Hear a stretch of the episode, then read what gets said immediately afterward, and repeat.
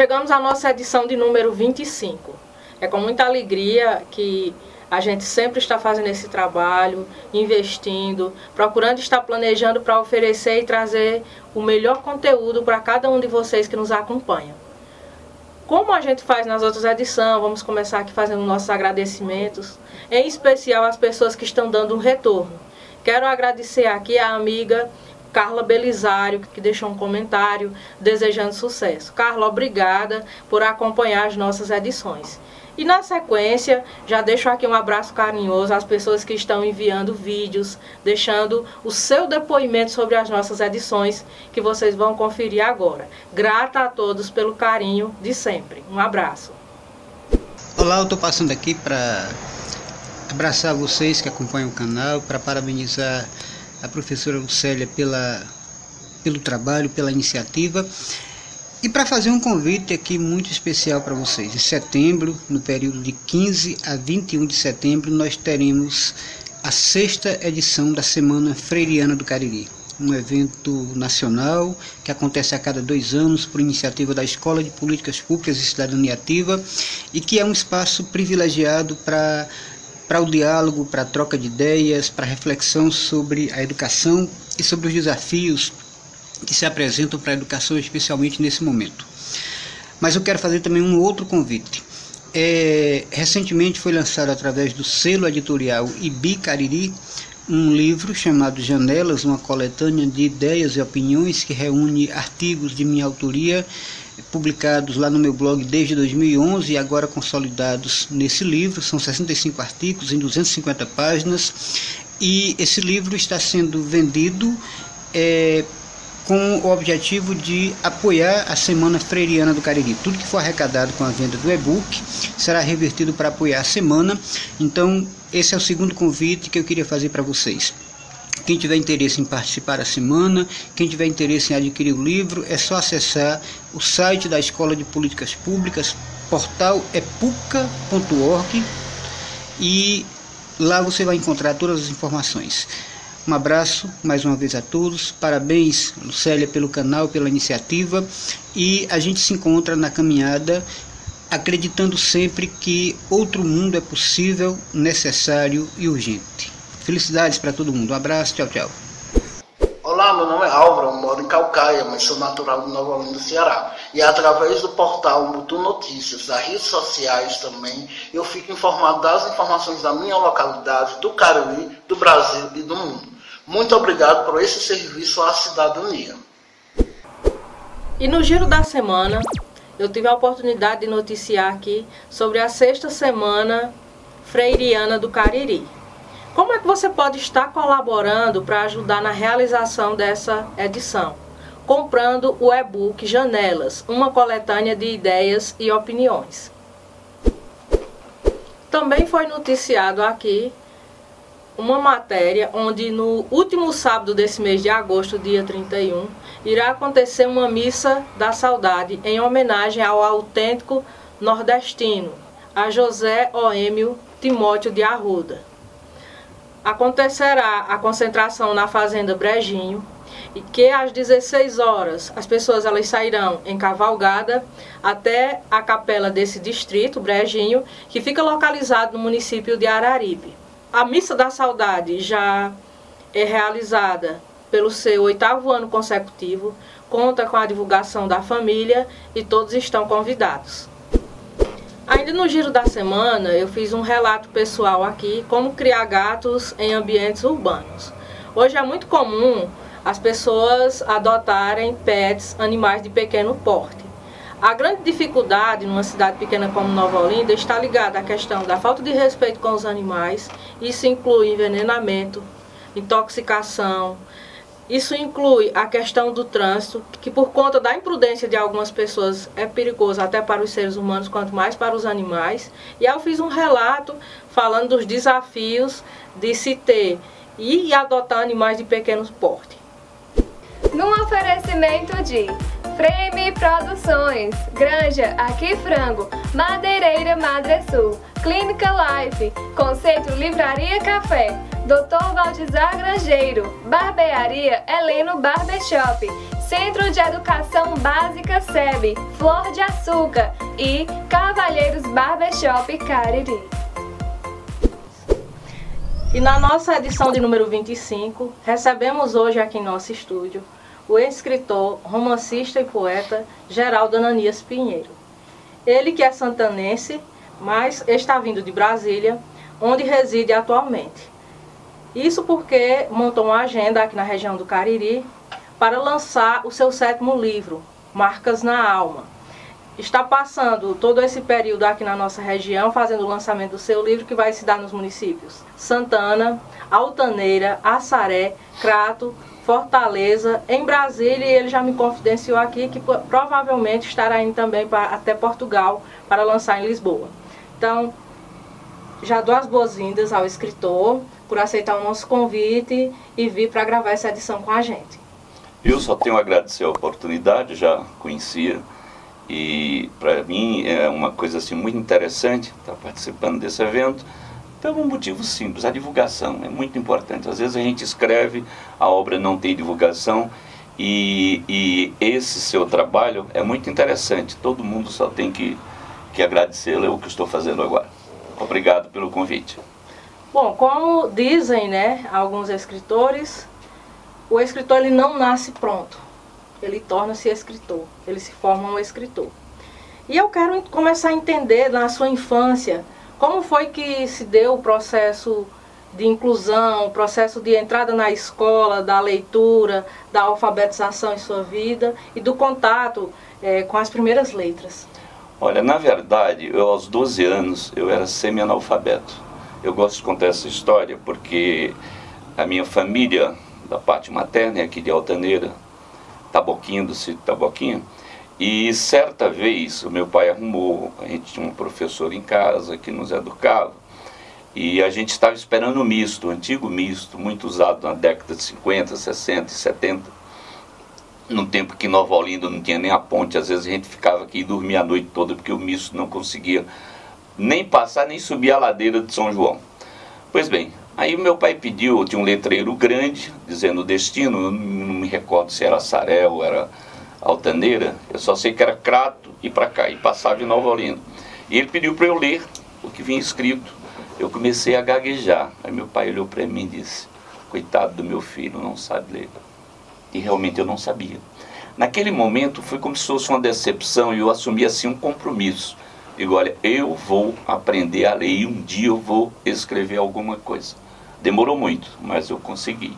Porque o meu avô, ele era doente, até meio paraplégico, e ele era um homem culto. Ele dava aula no seminário, veja bem, autodidata. Falava alemão, falava inglês e falava francês.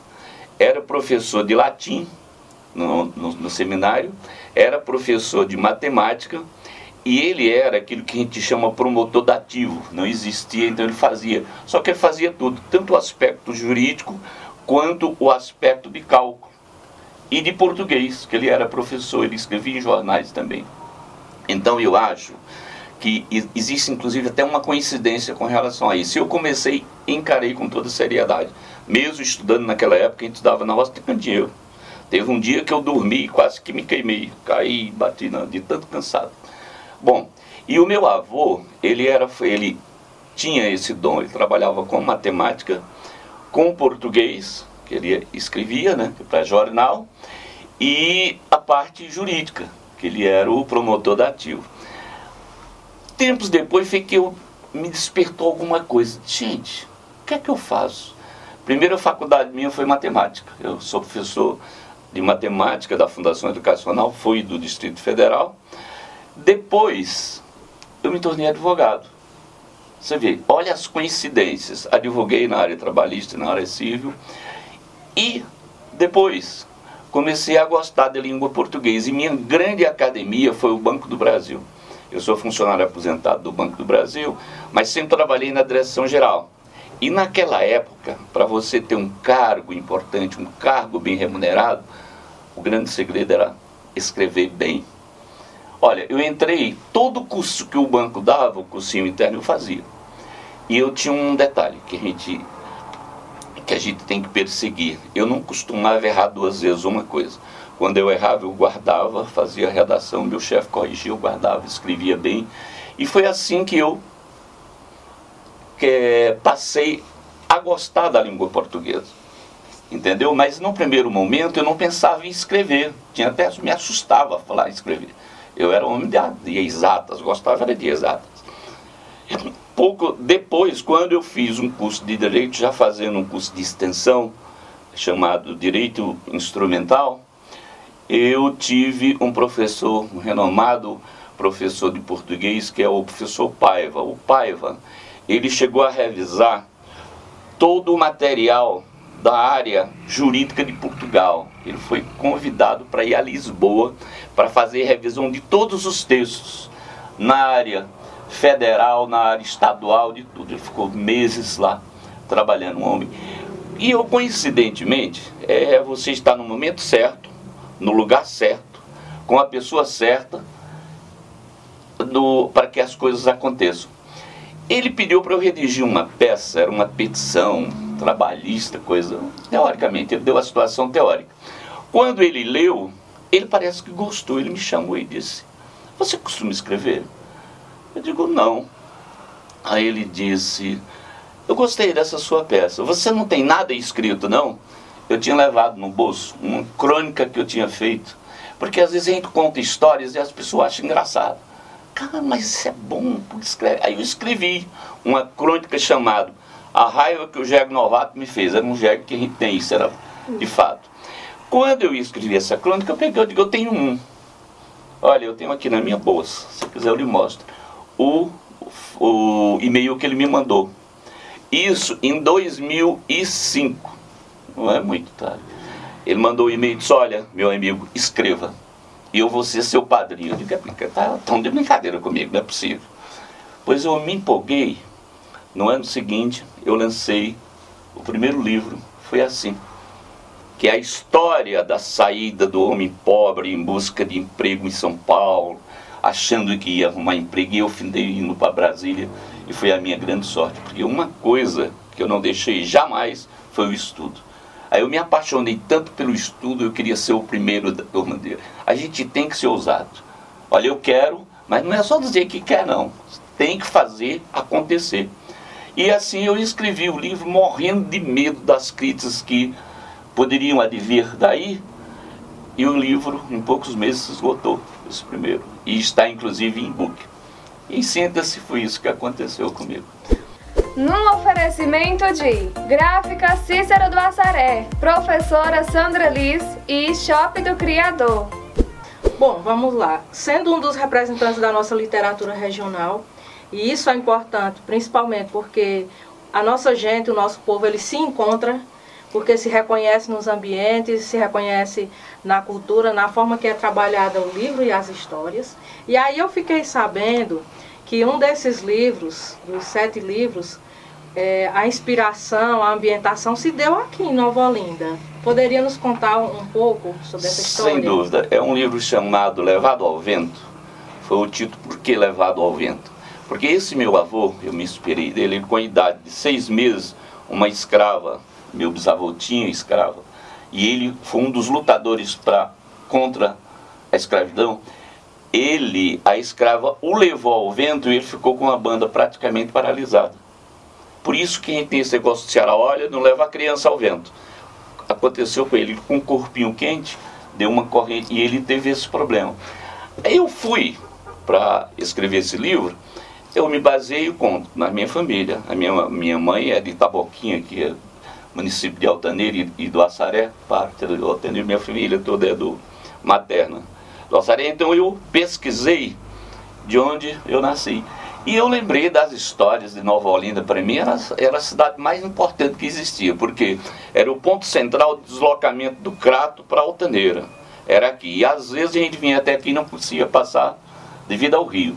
Mas eu, eu retornei lá para 1949, quando meu pai ainda não era casado e, e veio fazer uma viagem aqui com um tio, um tio meu que mataram. Ele morreu aos 21 anos. E eu dou o nome a ele, Geraldo. O meu avô pediu que o dia que eu nasci, que tivesse alguém da família ou de homem, gostaria de homenagear o filho que foi assassinado. Ora, ele tinha uma namorada, ele namorava com a irmã de mamãe, e eles iam para taboquinha de animal. Naquela época tinha onça aqui, era até perigoso. Tinha animal feroz, tinha tudo. Aí eu conto essa história, eu como se estivesse fazendo essa viagem de burro com ele lá para Altaneira e na volta ficou aqui em Nova Olinda.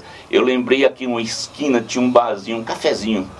Aí eu relato como era aquele tomando café, tá, o homem aconselhando, não, homem, não vá passar essa mata não, vocês estão cansados, é perigoso, tem muito perigoso por ter animal feroz. Hoje tem outras coisas, Sim. são até piores do que os animais, né?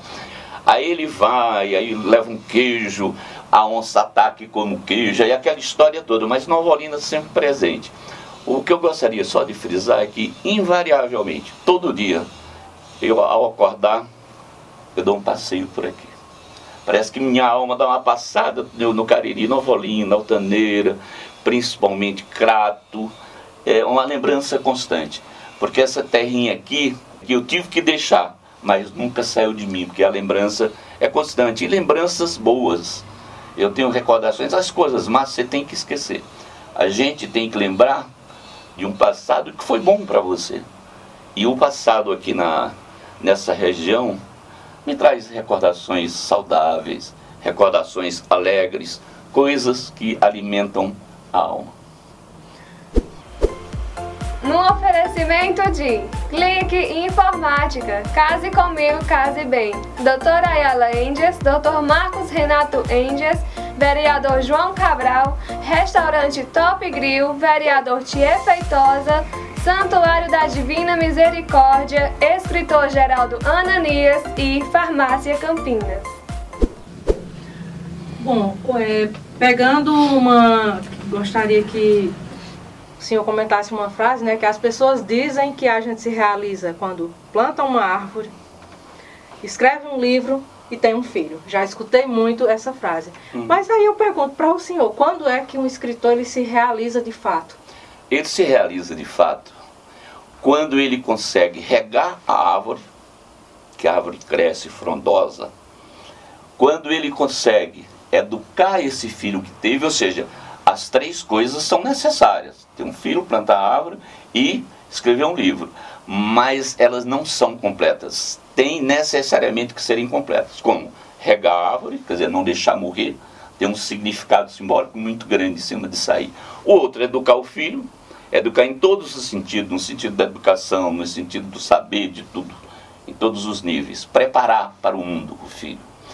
E o outro, que eu gostaria que acontecesse comigo, Quer dizer, está começando a acontecer, mas de uma maneira incipiente. Era alguém ler o seu livro, que é a coisa melhor que tem. Porque você escrever e ninguém ler não adianta nada. Você vai escrever para si próprio, não é? Então a realização, na minha visão, já vi isso. Não, não sou, não fui eu quem criou, não.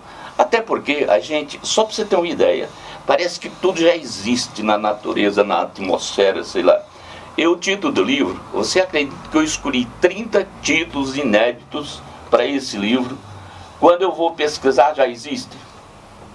Olha, abrindo as porteiras do mundo era um, na corda bamba da vida era outro. E, e, olha, é tão difícil a gente encontrar título, a gente acha que a coisa é inédita. Quando vai fazer, quando você procura no Doutor Google, existe até filmes. É um negócio interessante. Mas eu acho que era isso que eu tinha a dizer com relação à realização. Bom, vamos lá. Estamos aqui com o livro que está sendo lançado agora, Marcas na Alma. E eu gostaria que, nas suas palavras, o senhor passasse para as pessoas que vão nos assistir um pouco dessa história, da, da inspiração desse livro aqui, do seu sétimo livro. Olha, eu normalmente, eu, eu escrevia, meu primeiro livro foi um livro de reminiscências, que foi assim. Eu conto a história da minha vida, aquelas histórias engraçadas, coisas estanques pequenas. E é mais fácil de escrever. Por quê? Porque você pode, existe até uma técnica de vendagem, viu, pessoal, como é esperto. Hum. Ele chega e diz: olha, aquilo ali que você acha que é melhor e que o leitor que leu acha que é melhor, tem que abrir. Os dois melhores, um abre e o outro fecha. Como está entendendo? Uhum. Para quê? Para que o leitor tenha interesse em ler um livro e quando terminar tem interesse em voltar para ler o autor. Olha a turma como é sabida, uhum. né? Bom, aí eu fiz. No segundo, eu escrevi Restos do Tempo. Era o finalzinho, ou seja, era o restinho que estava lá na panela, de lembranças daqui. Fechei.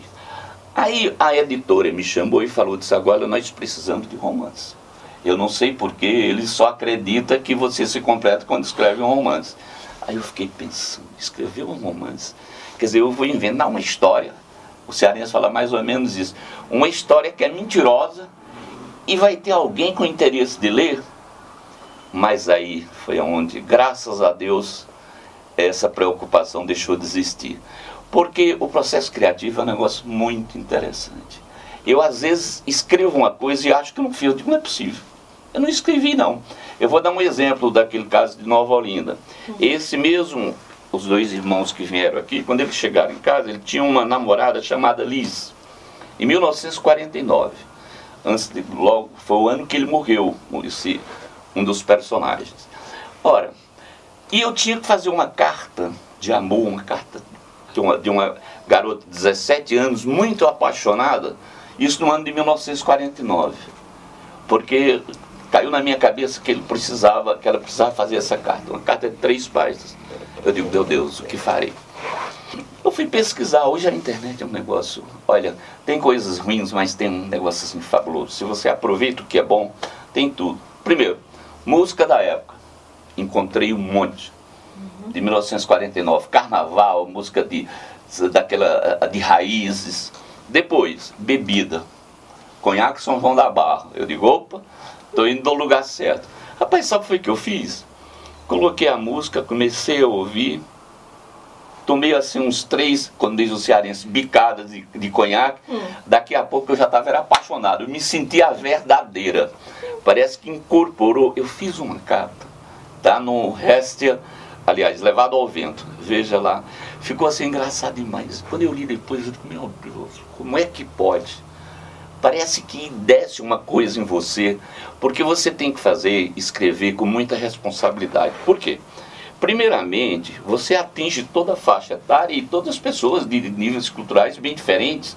Tem pessoas que são expertos naquilo ali, autores, críticos, etc. Bom, agora quando você escreve, você tem que pensar uma coisa. Precisa criatividade, sim. Mas eu diria que a criatividade corresponde somente a 10% de todo o processo. 90%, ou seja, 10% é inspiração, 90% transpiração. Você não pode ter preguiça. Às vezes eu pego um capítulo, eu é, faço revisão 10 vezes, reescrevo, depois não gostou, retorno, passo para pessoas diferentes, ou seja, eu já faço uma pré-avaliação antes de lançar. Entendeu? Sim. É muito interessante. Você tem que se interagir e gostar daquele dos personagens que você escolhe. Eu tenho quase 400 amigos hoje, você, você acredita? Amigos fictícios. É, é um negócio interessante. Mas a coisa é tão forte para a gente que muitas vezes eu vou à missa rezando pelo meu avô, que é professor Juvencio, nesse professor Clicério, que é o, o, que era doentinho, e no, ele é um personagem do livro chamado Professor Juvencio, muito querido. Nossa, os leitores adoraram esse personagem. Hum. E eu, às vezes, ao invés de rezar pela alma do professor Clicério, eu rezo pela alma do professor Juvencio. Quer dizer, você confunde a pessoa com o personagem e, e dá aquela mistura gostosa porque você passa a amá-lo. É como se fosse uma coisa sua. Ou seja, tanto o livro como os personagens são seus sítios você tem assim um amor muito grande, um apego. Teve um caso desse do, do desse do Geraldo, que tinha outro nome, que ele morreu aos 21 anos. Quando eu escrevi lá no terceiro, quarto capítulo, que o, o, o personagem desaparece, eu sempre mandava para Fortaleza, um, tinha um grande amigo meu de químico, mas adorava escrever, ele redigia muito bem e fazia a primeira revisão. Porque a revisão existe dois tipos, a gramatical, para não ter erros, claro, e a outra é de coerência, de verossimilhança, esse olhar crítico, para você não falar besteira. De repente você vai dizer que o morto casou tempos depois sem ter sido ressuscitado, sei lá. Hum. Então você precisa ter cuidado. E eu, nesse capítulo, é a morte, acontece a morte, o assassinato, quer dizer, quase tudo real. Eu pesquisei a data, uma quarta-feira à tarde, tudo direitinho. Sabe o que ele fez? Ele falou que se eu matasse aquele personagem, não era para mandar mais nada para ele revisar, que ele não ia revisar. Ou seja, ele queria interferir minha, no meu trabalho. E o pior é o seguinte, é que eu não poderia atender porque eu, se fosse uma outra situação, só que eu estava contando uma situação verídica. A verídica contando aquele negócio, diz que o poeta é um grande fingidor, chega a fingir que é doador que de veras sente. Mais ou menos por aí. Ou seja, eu estava contando uma história real, mas dizendo que a história era ficção. Os personagens eram outros. Agora, datas mesmo, tempo mesmo, ambiente o mesmo. Tá entendendo? E ficou, olha, para eu convencer esse homem, eu tive que explicar, disse, olha, é a história da minha família, é a saga da minha família. Foi que ele aceitou, mas ele não aceitava de jeito nenhum desaparecer o personagem. Tem essas, esses, essas nuances são interessantes, né? Então, pessoal, a entrevista com o escritor Geraldo Ananias ficou tão interessante que a gente está dividindo em dois blocos para não perder nada do, desse diálogo, desse bate-papo que aconteceu aqui. Então, nessa edição de número 25, vocês vão assistir o primeiro momento dessa entrevista e aí já fica com aquele gostinho de quero mais e continuar a ver. E quando for na 26ª entrevista, vem a segunda parte dessa nossa conversa que compensa parar e esperar para assistir. Ficou muito bacana, aguardem. Num oferecimento de Construtora JR Araújo, Professora Célia Dias, APOC Nova Olinda, Sindicatos Trabalhadores Rurais, Agricultores e Agricultoras Familiares de Nova Olinda, Brasil Climatização, Juiz de Paz Tontonho Alencar, Imprepostes Nova Olinda, Vaqueiro Bom de Farra, Panificadora Nossa Senhora de Fátima e Restaurante da Fazenda Viniberg. E no Ubuntu News eu tenho a alegria aqui de noticiar que o livro Cabinha, um inventário de meninos e meninas do sertão, estará no PNLD 2020. Essa obra, que foi ambientada aqui em Nova Olinda, com a participação de alguns meninos e meninas aqui de nosso município, vai estar disponível nas escolas. Olha que coisa maravilhosa. Então, é uma ótima notícia e com certeza as crianças vão realmente gostar dessa obra e se encontrar por fazer parte da nossa realidade. Aproveito aqui para deixar os agradecimentos, pedir que vocês interajam com a gente, dando um retorno, um feedback, seja através do nosso canal no YouTube, através da nossa página no Facebook ou nos acompanhando através do Instagram. Deixe o seu comentário, a sua sugestão, o que, que você está achando das nossas edições. Agradeço também aos nossos colaboradores e você que ainda não está colaborando com a gente, pode entrar em contato, nos ajude a estar levando essas edições semanalmente a todas as pessoas que nos acompanham. Um abraço carinhoso e a gente se encontra na próxima edição. Até lá!